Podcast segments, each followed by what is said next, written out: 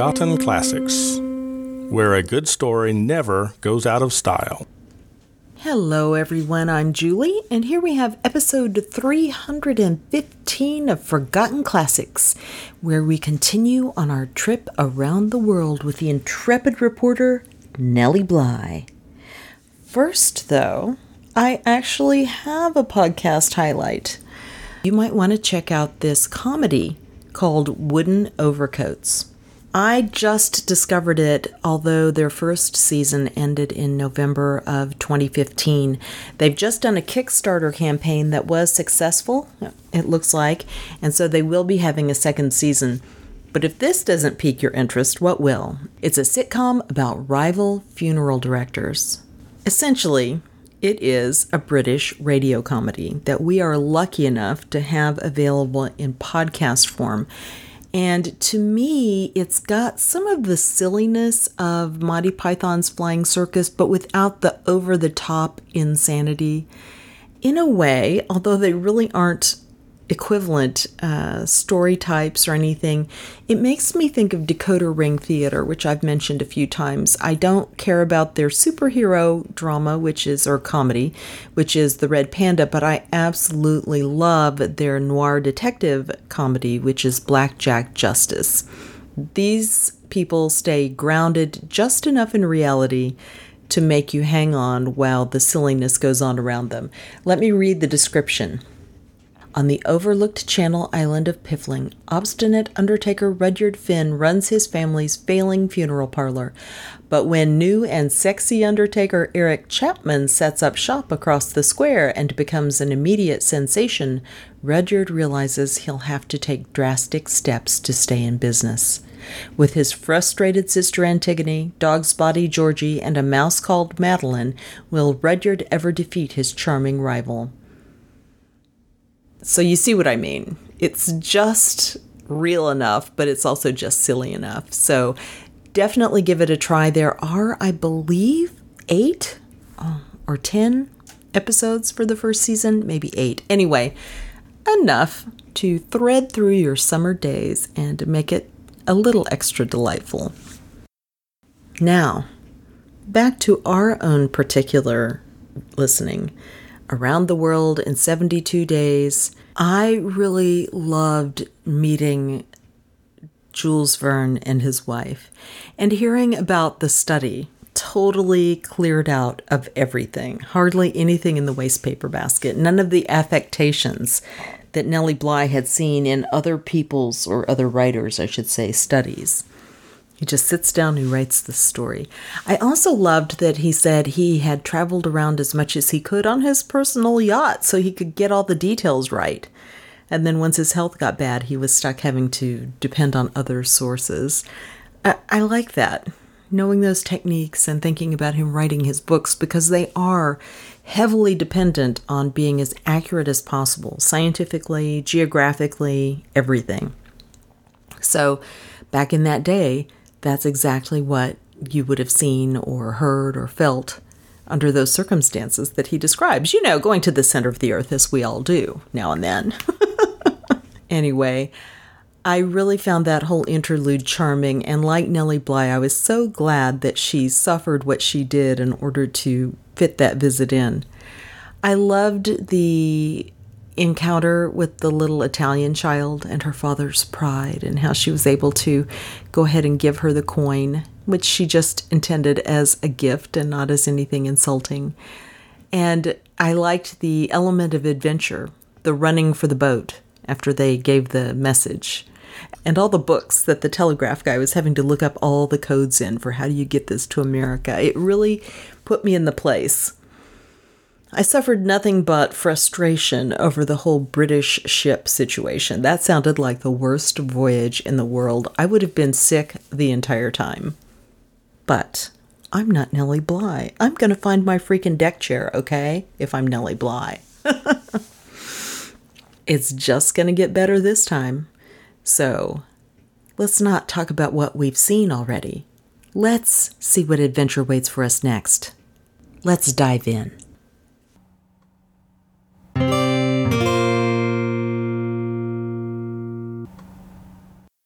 AROUND THE WORLD IN SEVENTY TWO DAYS by Nellie Bly. Chapter VII Two Beautiful Black Eyes. It was in the afternoon when the Victoria anchored at Port Said. We were all on deck eagerly watching for the first sight of land, and though that sight showed us a wide, sandy beach and some uninteresting two storied white houses with arcade fronts, still it did not lessen our desire to go ashore. I suppose that would have been the result under the circumstances had Port Said been the most desolate place on earth. I know everybody was experiencing a slight weariness, though we should all have stoutly denied such reflection on our constant companions, and gladly welcomed the change of a few hours on shore, where at least we might see new faces. A more urgent reason still for our going to land was the fact that this was a coaling port for the Victoria, and I never knew of anything that would make one more quickly feel that there are things in life much worse than death, if I may use the expression, than to have to stay on board a ship during the coaling operation. Before the boat anchored the men armed themselves with canes, to keep off the beggars, they said, and the women carried parasols for the same purpose. I had neither stick nor umbrella with me, and refused all offers to accept one for this occasion, having an idea, probably a wrong one, that a stick beats more ugliness into a person than it ever beats out. Hardly had the anchor dropped than the ship was surrounded with a fleet of small boats, steered by half clad Arabs, fighting, grabbing, pulling, yelling in their mad haste to be first. I never in my life saw such an exhibition of hungry greed for the few pence they expected to earn by taking passengers ashore. Some boatmen actually pulled others out of their boats into the water in their frantic endeavors to steal each other's places. When the ladder was lowered, numbers of them caught it and clung to it as if it meant life or death to them, and here they clung until the captain was compelled to order some sailors to beat the Arabs off, which they did with long poles before the passengers dared venture forth. This dreadful exhibition made me feel that probably there was some justification in arming oneself with a club. Our party were the first to go down the ladder to the boats. It had been our desire and intention to go ashore together, but when we stepped into the first boat some were caught by rival boatmen and literally dragged across to other boats. The men in the party used their sticks quite vigorously, all to no avail and although I thought the conduct of the Arabs justified this harsh course of treatment, still I felt sorry to see it administered so freely and lavishly to those black, half clad wretches, and marveled at their stubborn persistence even while cringing under the blows. Having our party divided, there was nothing to do under the circumstances but to land and reunite on shore, so we ordered the Arabs to pull away. Midway between the Victoria and the shore, the boatmen stopped and demanded their money in very plain and forcible English. We were completely at their mercy, as they would not land us either way until we paid what they asked.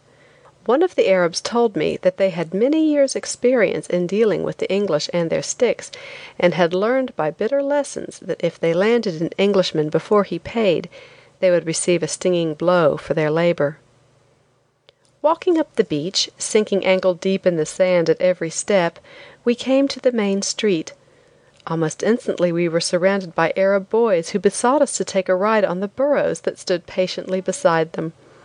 There were burros of all colors, sizes and shapes, and the boys would cry out most beseechingly, "Here's Gladstone! Take a ride! See Gladstone with two beautiful black eyes!" This they would cry in such soft, plaintive way that one felt that the two beautiful black eyes made the animals irresistible. If one happened to be of a different political belief and objected to riding the Gladstone hobby, as it were, a choice could be made of almost any other well known, if not popular name. There were Mrs. Maybricks, Mary Andersons, Lily Langtrys, and all the prominent men of the time. I knew all about burros, having lived for some time in Mexico, but they proved to be quite a novelty to many of the passengers, almost all of whom were anxious to take a ride before returning to the boat. So as many as could find animals to ride, mounted and went flying through that quaint, sleeping town, yelling with laughter, bouncing like rubber balls on their saddles, while half naked Arab boys goaded the burros on by short, urgent hisses and by prodding them from behind with a sharp stick. After seeing about fifty of our passengers started off in this happy manner, a small number of us went to a gambling house, and in a short time were deep in the sport of placing our English gold on colors and numbers, and waiting anxiously for the wheel to go round to see the money at last swept in by the man at the table. I do not think that any one of us knew anything about the game, but we recklessly put our money on the table, and laughed to see it taken in by the man who gave the turn to the wheel. There was another attraction in this place which helped to win a number of young men from that very expensive table. It was an orchestra composed of young women, some of whom were quite pleasing in both looks and manners. The longer we remained at this gambling house the less money we had to spend in the shops. I went ashore with the determination not to buy anything, as I was very anxious not to increase my baggage. I withstood the tempting laces which were offered at wonderfully low prices the quaint Egyptian curios, and managed to content myself by buying a sun hat, as everybody else did, and a puggaree to wind about it as is customary in the East. Having bought a hat and seen all I cared to of the shops, I went strolling about with some friends, feasting my eyes on what were to me peculiarities of a peculiar people. I saw old houses with carved wood fronts that would have been worth a fortune in America occupied by tenants that were unmistakably poor. The natives were apparently so accustomed to strangers that we attracted very little, if any attention, except from those who hoped to gain something from our visit. Unmolested, we went about, finding no occasion to use sticks on the natives. We saw a great number of beggars who, true to their trade, whined forth, with outstretched hands, their plaintive appeals, but they were not so intrusive or bothersome that they necessitated our giving them the cane instead of alms. The majority of these beggars presented such repulsive forms of misery that in place of appealing to my sympathetic nature, as is generally the case, they had a hardening effect on me. They seemed to thrust their deformities in our faces in order to compel us to give money to buy their absence from our sight. While standing looking after a train of camels that had just come in loaded with firewood, I saw some Egyptian women. They were small in stature and shapelessly clad in black. Over their faces, beginning just below the eyes, they wore black veils that fell almost to their knees. As if fearing that veil alone would not destroy all semblance of features, they wear a thing that spans the face between the hair and the veil down the line of their noses. In some cases this appears to be of gold, and in others it is composed of some black material. One Egyptian woman carried a little naked baby with her. She held it on her hips, its little black legs clinging to her waist much after the fashion of a boy climbing a pole. Down at the beach we came upon a group of naked men clustered about an alligator that they had caught. It was securely fastened in some knotted rope, the end of which was held by some half dozen black fellows. The public water carriers, with well filled goat skins flung across their backs, we met making their way to the town for the last trip that day. Darkness came on us very suddenly and sent us rushing off for our ship. This time we found the boatmen would not permit us to even enter their boats until we paid them to take us across to the Victoria. Their price now was just double what they had charged to bring us to land. We protested, but they said it was the law to double the price after sunset. They were just finishing the coaling when we reached the ship, but the sight we caught of the coal barges, lighted by some sputtering, dripping stuff, held in iron cages on the end of long poles, that showed the hurrying naked people rushing with sacks of coal up a steep gangplank, between the barges and the ship, was one long to be remembered. Nor were they working quietly. Judging from the noise, every one of them was yelling something that pleased his own fancy and humor. The next morning I got up earlier than usual, so anxious was I to see the famous Suez Canal. Rushing up on deck, I saw we were passing through what looked like an enormous ditch, enclosed on either side with high sand banks. We seemed to be hardly moving, which made us feel the heat very intensely. They tell me that according to law a ship must not travel through the canal at a speed exceeding five knots an hour, because the rapid passage of the ship would make a strong current that would wash in the sand banks. One gentleman, who had traveled all his life, helped us to pass some of the tedious, stifling hours in the canal by telling us the history of it. It was begun in 1859 and took ten years to build. The work is estimated to have cost nearly £18,250,000, although the poor blacks that were employed to do the labor commanded the lowest possible wages. It is claimed that the lives of 100,000 laborers were sacrificed in the building of this canal, which is only 100 English miles, 88 geographical miles, 5 in length. When first completed, the width of the surface of the canal was 325 feet, but the constant washing in of the banks has reduced it to 195 feet. The bottom is said to be 72 feet wide, and the depth is but 26 feet. The trip through the canal can be made in from twenty to twenty four hours. About noon of our first day in the canal we anchored in the bay fronting Ismailia. Here passengers were taken on, which gave us time to see the Khedive's palace, which is built a little way back from the beach in the heart of a beautiful green forest. Continuing the journey through the canal, we saw little of interest. The signal stations were the only green spots that met the eye, but they were proof of what could be done, even in this sandy desert, by the expenditure of time and energy. The one thing that enlivened this trip was the appearance of naked Arabs, who would occasionally run along the banks of the canal, crying in pitiful tones, "Backsheesh." This we understood meant money, which many of the kind hearted passengers would throw to them. But the beggars never seemed to find it, and would keep on after us, still crying "Backsheesh" until they were exhausted.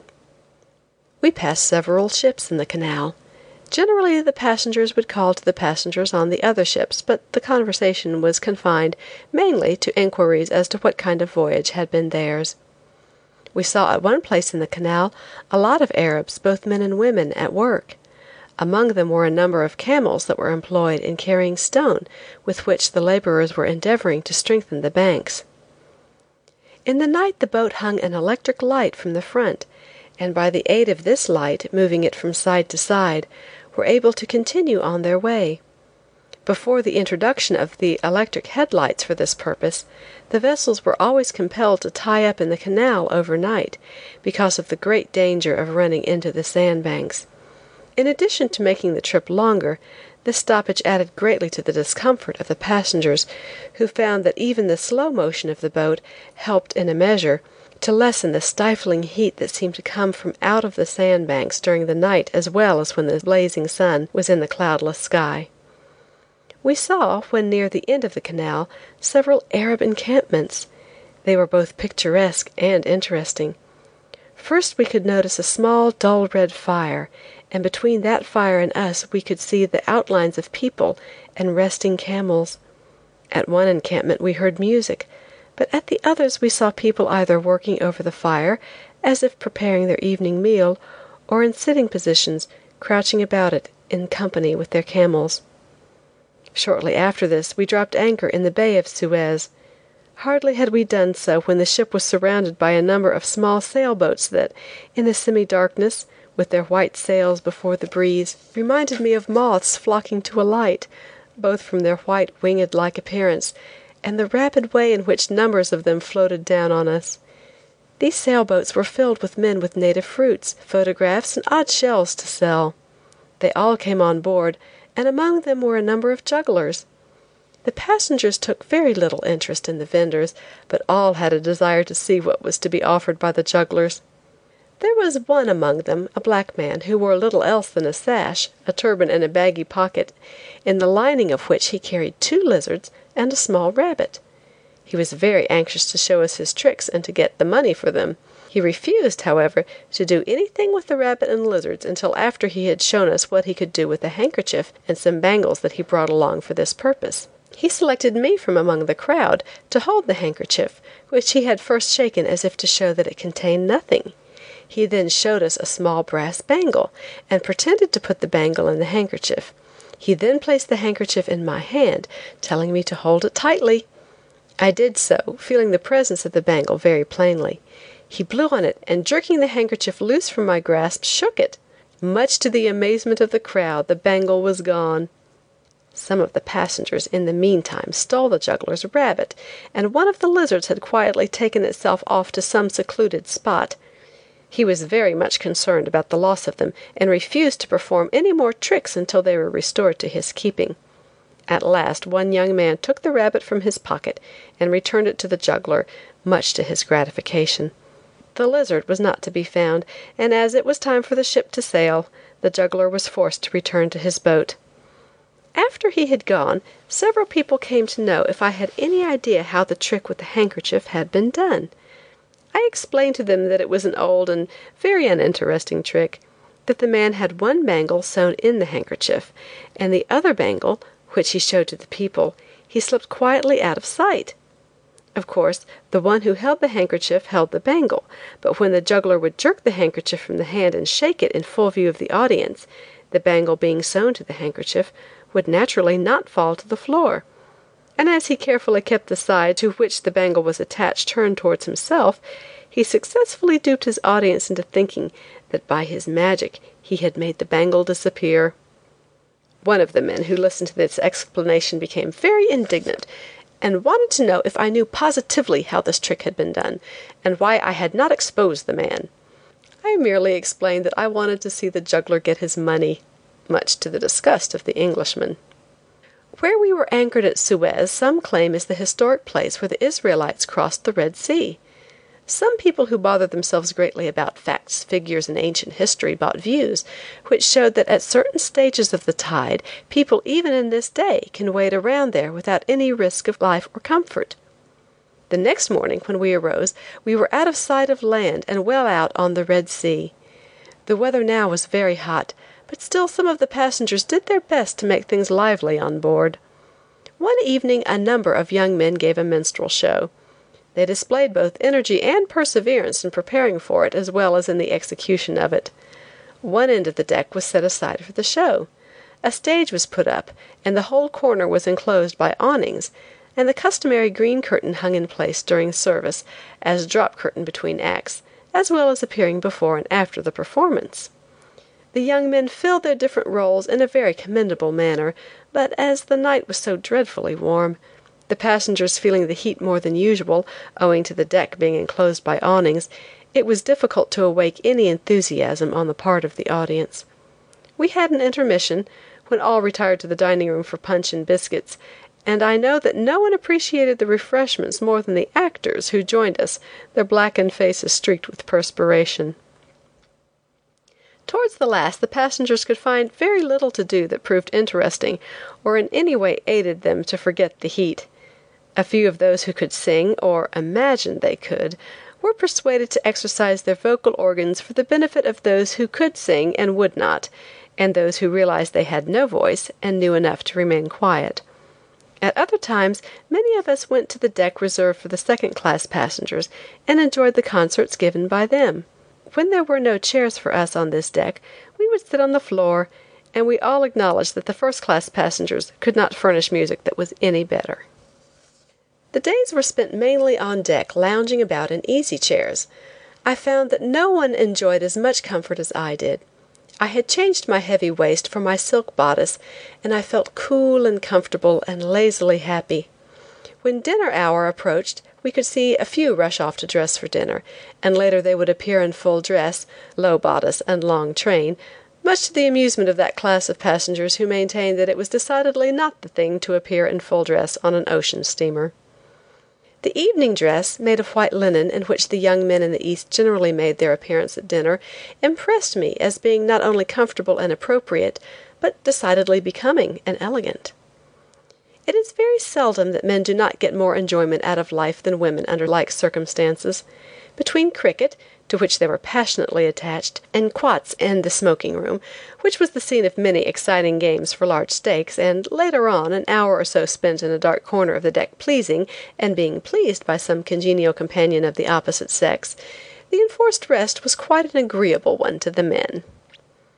We were all very much interested and concerned about a small bird that had traveled with us from Suez, sometimes flying along a little way and then resting on the rigging of the ship. It was a pretty bird, with a slender gray tail and a silver breast and a black ring about its throat, its back being a modest drabbish brown. At first it was easily frightened, but after a while it became very tame, and it would light on the deck among the passengers, picking up the crumbs they threw to it. Beside the bird, as a topic of interest, we had the lizard which was left behind by the juggler. It was found in a quiet corner of the deck by the quartermaster the morning following our stop at Suez. A sympathizing young man took charge of it and endeavored to feed it, but after living in sullen quietness for a few days, it ceased to breathe and its death was solemnly announced to the passengers. The Victoria is said to be the finest boat on the P. and O. line, still it could not be more unsuited for the trip. It is very badly planned, being built so that a great number of cabins inside are absolutely cut off from light and air. It is a compliment to call them cabins, as they are really nothing more than small, dark, disagreeable and unventilated boxes. The passengers are charged all the same rate of fare, and if they are consigned to one of these undesirable boxes there is no redress. They must simply bow before the dictates of this company, who trade on the fact of their being an old established line and a very desirable one in many respects, and passengers are treated, I judge only by what I saw and heard, as if they should consider that a favor had been conferred upon them when they were permitted to pay for tickets to travel on that line. The prices to ports that are touched at by rival steamship lines are rather reasonable, while to ports where they have the monopoly they charge exorbitant rates. I have stated that the conduct of the officers and servants and the quality of the food left much to be desired by the travelers. The nights were so warm while on the Red Sea that the men left their cabins and spent their nights on deck. It is usually customary for the women to sleep on deck, one side of which at such times is reserved exclusively for them. During this trip none of the women had the courage to set the example, so the men had the decks to themselves. Sleeping down below was all the more reason why women arising early would go out on the decks before the sun began to boil, in search of a refreshing spot where they could get a breath of cool air. At this hour the men were usually to be seen promenading about in their pajamas, but I heard no objections raised until much to the dismay of the women, the captain announced that the decks belonged to the men until after eight o'clock in the morning, and that the women were expected to remain below until after that hour. Just before we came to Aden we passed in the sea a number of high, brown mountains. They are known as the Twelve Apostles. Shortly after this we came in sight of Aden. It looked to us like a large, bare mountain of wonderful height, but even by the aid of glasses we were unable to tell that it was inhabited. Shortly after eleven o'clock in the morning we anchored in the bay. Our boat was soon surrounded by a number of small boats, which brought to us men who had things to sell, and the wonderful divers of the East. The passengers had been warned by the officers on board not to go ashore at Aden, because of the intense heat. So the women spent their time bargaining with the Jews who came to the ship to sell ostrich feathers and feather boas. The men helped them to close with the sellers, always to the sellers' advantage, much as they might congratulate themselves to the contrary. I, in company with a few of the more reckless ones, decided to brave the heat and go ashore and see what Aden had to offer. Chapter 8 Aden to Colombo Hiring a large boat, I went ashore with a half dozen acquaintances who felt they could risk the sun. The four oarsmen were black fellows, thin of limb, but possessed of much strength and tireless good humor. They have, as have all the inhabitants of Aden, the finest white teeth of any mortals. This may be due to the care they take of them and the manner of that care. From some place, I am unable to state where, as I failed to see one living thing growing at Aden, they get tree branches of a soft, fibrous wood, which they cut into pieces three and four inches in length. With one end of this stick, scraped free of the bark, they rub and polish their teeth until they are perfect in their whiteness. The wood wears into a soft pulp, but as one can buy a dozen sticks for a penny, one can well afford to throw the stick away after once using, although, if necessary, a stick can be used many times. I bought several sticks and found them the most efficient as well as pleasant toothbrush I had ever tried. I felt a regret that some enterprising firm had not thought of importing this useful bit of timber to replace the tooth destroying brush used in America. The man in charge of the boat that carried us to land was a small black fellow with the thinnest legs I ever saw. Somehow they reminded me of smoked herrings, they were so black, flat and dried looking. He was very gay notwithstanding his lack of weight. Around his neck and over his bare breast were twined strings of beads, black and gold and silver. Around his waist was a highly colored sash, and on his arms and ankles were heavy bracelets, while his fingers and toes seemed to be trying to outdo one another in the way of rings. He spoke English quite well, and to my rather impertinent question as to what number constituted his family, he told me that he had three wives and eleven children, which number, he added piously, by the grace of the power of his faith, he hoped to increase. His hair was yellow, which, added to his very light dress of jewelry and sash, gave him rather a strange look. The bright yellow hair and the black skin forming a contrast which was more startling than the black eyes and yellow hair that flashed upon the astonished vision of the American public some years ago, but has become since an old and tiresome sight. Some of the boatmen had their black wool pasted down and hidden under a coating of lime. I was very curious about it until the first man explained that they were merely bleaching their hair; that it was always done by covering the head with lime, which, being allowed to remain on for several days, exposed to the hot sun and the water, bleached the hair yellow or red at the expiration of that time. This bleaching craze, he also informed me, was confined to the men of Aden. So far none of the women had tried to enhance their black beauty in that way, but it was considered very smart among the men. While we were talking our men were vigorously pulling to the tune of a rousing song, one line of which was sung by one man, the others joining in the refrain at the end. Their voices were not unpleasant, and the air had a monotonous rhythm that was very fascinating. We landed at a well built pier and walked up the finely cut white stone steps from the boat to the land. Instantly we were surrounded by half clad black people, all of whom, after the manner of hack drivers at railway stations, were clamoring for our favor.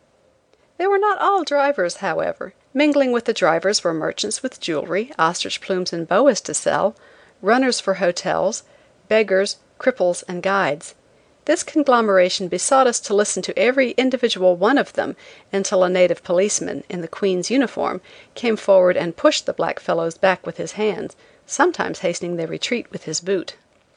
A large board occupied a prominent position on the pier.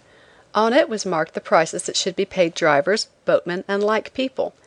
It was indeed a praiseworthy thoughtfulness that caused the erection of that board, for it prevented tourists being robbed. I looked at it and thought that even in that land there was more precaution taken to protect helpless and ignorant strangers than in New York City, where the usual custom of night hackmen is to demand exorbitant prices, and if they are not forthcoming, to pull off their coats and fight for it. Perched on the side of this bleak, bare mountain is a majestic white building, reached by a fine road cut in the stone that forms the mountain. It is a club house erected for the benefit of the English soldiers who are stationed on this barren spot. In the harbor lay an English man of war, and near a point where the land was most level, numbers of white tents were pitched for soldiers. From the highest peak of the black rocky mountain, probably 1700 feet above sea level, floated the English flag. As I traveled on and realized more than ever before how the English have stolen almost all, if not all, desirable seaports, I felt an increased respect for the level headedness of the English government and I ceased to marvel at the pride with which Englishmen view their flag floating in so many different climes and over so many different nationalities. Near the pier were shops run by Parsees. A hotel, post office and telegraph office are located in the same place. The town of Aden is five miles distant. We hired a carriage and started at a good pace on a wide, smooth road that took us along the beach for a way, passing low rows of houses, where we saw many miserable, dirty looking natives, past a large graveyard liberally filled, which looked like the rest of that stony point, bleak, black and bare, the graves often being shaped by cobblestones. The roads at Aden are a marvel of beauty. They are wide and as smooth as hardwood, and as they twist and wind in pleasing curves up the mountain, they are made secure by a high, smooth wall against mishap. Otherwise, their steepness might result in giving tourists a serious roll down a rough mountain side. Just before we began to ascend we saw a black man at his devotions. He was kneeling in the center of a little square formed by rocks. His face was turned heavenward, and he was oblivious to all except the power before which he was laying bare his inmost soul, with a fervor and devotion that commanded respect, even from those who thought of him as a heathen. I inferred that he was a sun worshipper from the way in which he constantly had his face turned upward, except when he bent forward to kiss the ground on which he knelt. On the road we saw black people of many different tribes. A number of women I noticed, who walked proudly along, their brown, bare feet stepping lightly on the smooth road. They had long purple black hair, which was always adorned with a long, stiff feather, dyed of a brilliant red, green, purple and like striking shades. They wore no other ornament than the colored feather, which lent them an air of pride when seen beside the much bejeweled people of that quaint town. Many of the women, who seemed very poor indeed, were lavishly dressed in jewelry. They did not wear much else, it is true, but in a place as hot as Aden, jewelry must be as much as anyone would care to wear. To me the sight of these perfect bronze like women, with a graceful drapery of thin silk wound about the waist, falling to the knees, and a corner taken up and back and brought across the bust, was most bewitching. On their bare, perfectly molded arms were heavy bracelets, around the wrist and muscle, most times joined by chains. Bracelets were also worn about the ankles, and their fingers and toes were laden with rings. Sometimes large rings were suspended from the nose, and the ears were almost always outlined with hoop rings that reached from the inmost edge of the lobe to the top of the ear joining the head. So closely were these rings placed that at a distance the ear had the appearance of being rimmed in gold. A more pleasing style of nose ornament was a large gold ornament set in the nostril and fastened there as screw rings fasten in the ear. Still, if that nose ornamentation was more pleasing than the other, the ear adornment that accompanied it was disgusting. The lobe of the ear was split from the ear and pulled down to such length that it usually rested on the shoulder. The enormous loop of flesh was partially filled with large gold knobs. At the top of the hill we came to a beautiful, majestic stone double gate, the entrance to the English fort and also spanning the road that leads to the town. Sentinels were pacing to and fro, but we drove past them without stopping or being stopped, through a strange, narrow cut in the mountain that towered at the sides a hundred feet above the road bed. Both these narrow, perpendicular sides are strongly fortified. It needs but one glance at Aden, which is itself a natural fort, to strengthen the assertion that Aden is the strongest gate to India. The moment we emerged from the cut, which, besides being so narrow that two carriages pass with great difficulty, is made on a dangerous steep grade, we got a view of the white town of Aden, nestling in the very heart of what seems to be an extinct volcano. We were driven rapidly down the road, catching glimpses of gaudily attired mounted policemen, water carriers from the bay with their well filled goat skins flung across their backs, camels loaded with cut stone, and black people of every description. When we drove into the town, which is composed of low adobe houses, our carriage was surrounded with beggars. We got out and walked through an unpaved street, looking at the dirty, uninviting shops and the dirty, uninviting people in and about them. Very often we were urged to buy, but more frequently the natives stared at us with quiet curiosity. In the heart of the town we found the camel market, but beyond a number of camels standing, lying and kneeling about, the sight was nothing extraordinary. Near by was a goat market, but business seemed dull in both places. Without buying anything we started to return to the ship. Little naked children ran after us for miles, touching their foreheads humbly and crying for money. They all knew enough English to be able to ask us for charity. When we reached the pier we found our driver had forgotten all the English he knew when we started out. He wanted one price for the carriage and we wanted to pay another. It resulted in our appealing to a native policeman, who took the right change from us, handed it to the driver and gave him, in addition, a lusty kick for his dishonesty. Our limited time prevented our going to see the water tanks, which are some miles distant from Aden. When we returned to the ship we found Jews there, selling ostrich eggs and plumes, shells, fruit, spears of swordfish, and such things. In the water, on one side of the boat, were numbers of men, Somali boys, they called them who were giving an exhibition of wonderful diving and swimming. They would actually sit in the water, looking like bronze statues, as the sun rested on their wet black skin. They sat in a row and turning their faces up towards the deck would yell methodically, one after the other down the entire line, "Oh, yo ho!" It sounded very like a chorus of bullfrogs and was very amusing. After finishing the strange music they would give us a duet, half crying persuasively in a sing song style, "Have a dive! Have a dive! Have a dive!"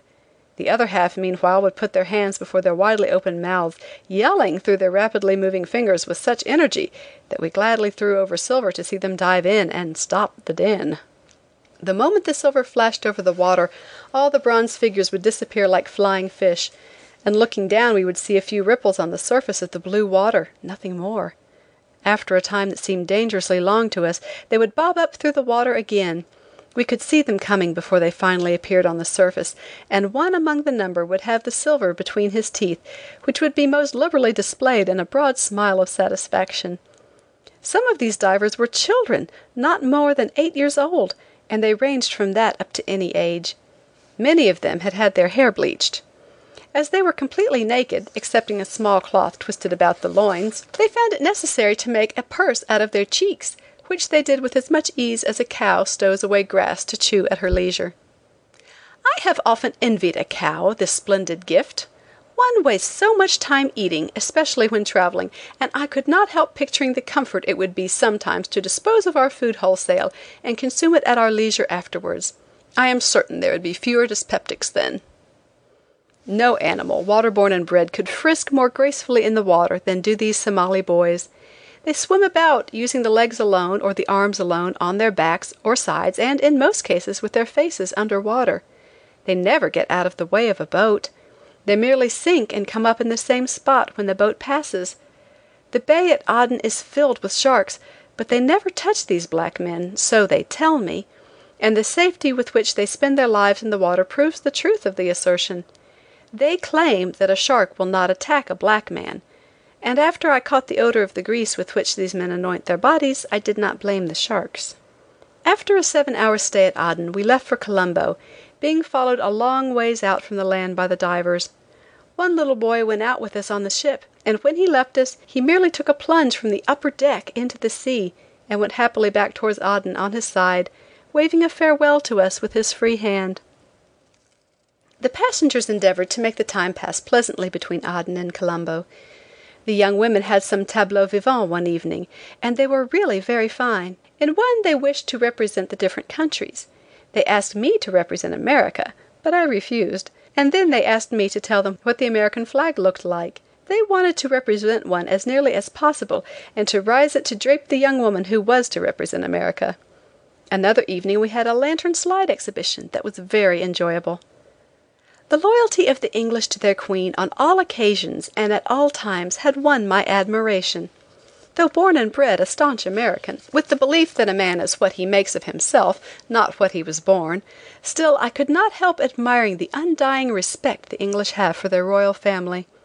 During the lantern slide exhibition the Queen's picture was thrown on the white sheet and evoked warmer applause than anything else that evening. We never had an evening's amusement that did not end by everybody rising to their feet and singing God Save the Queen.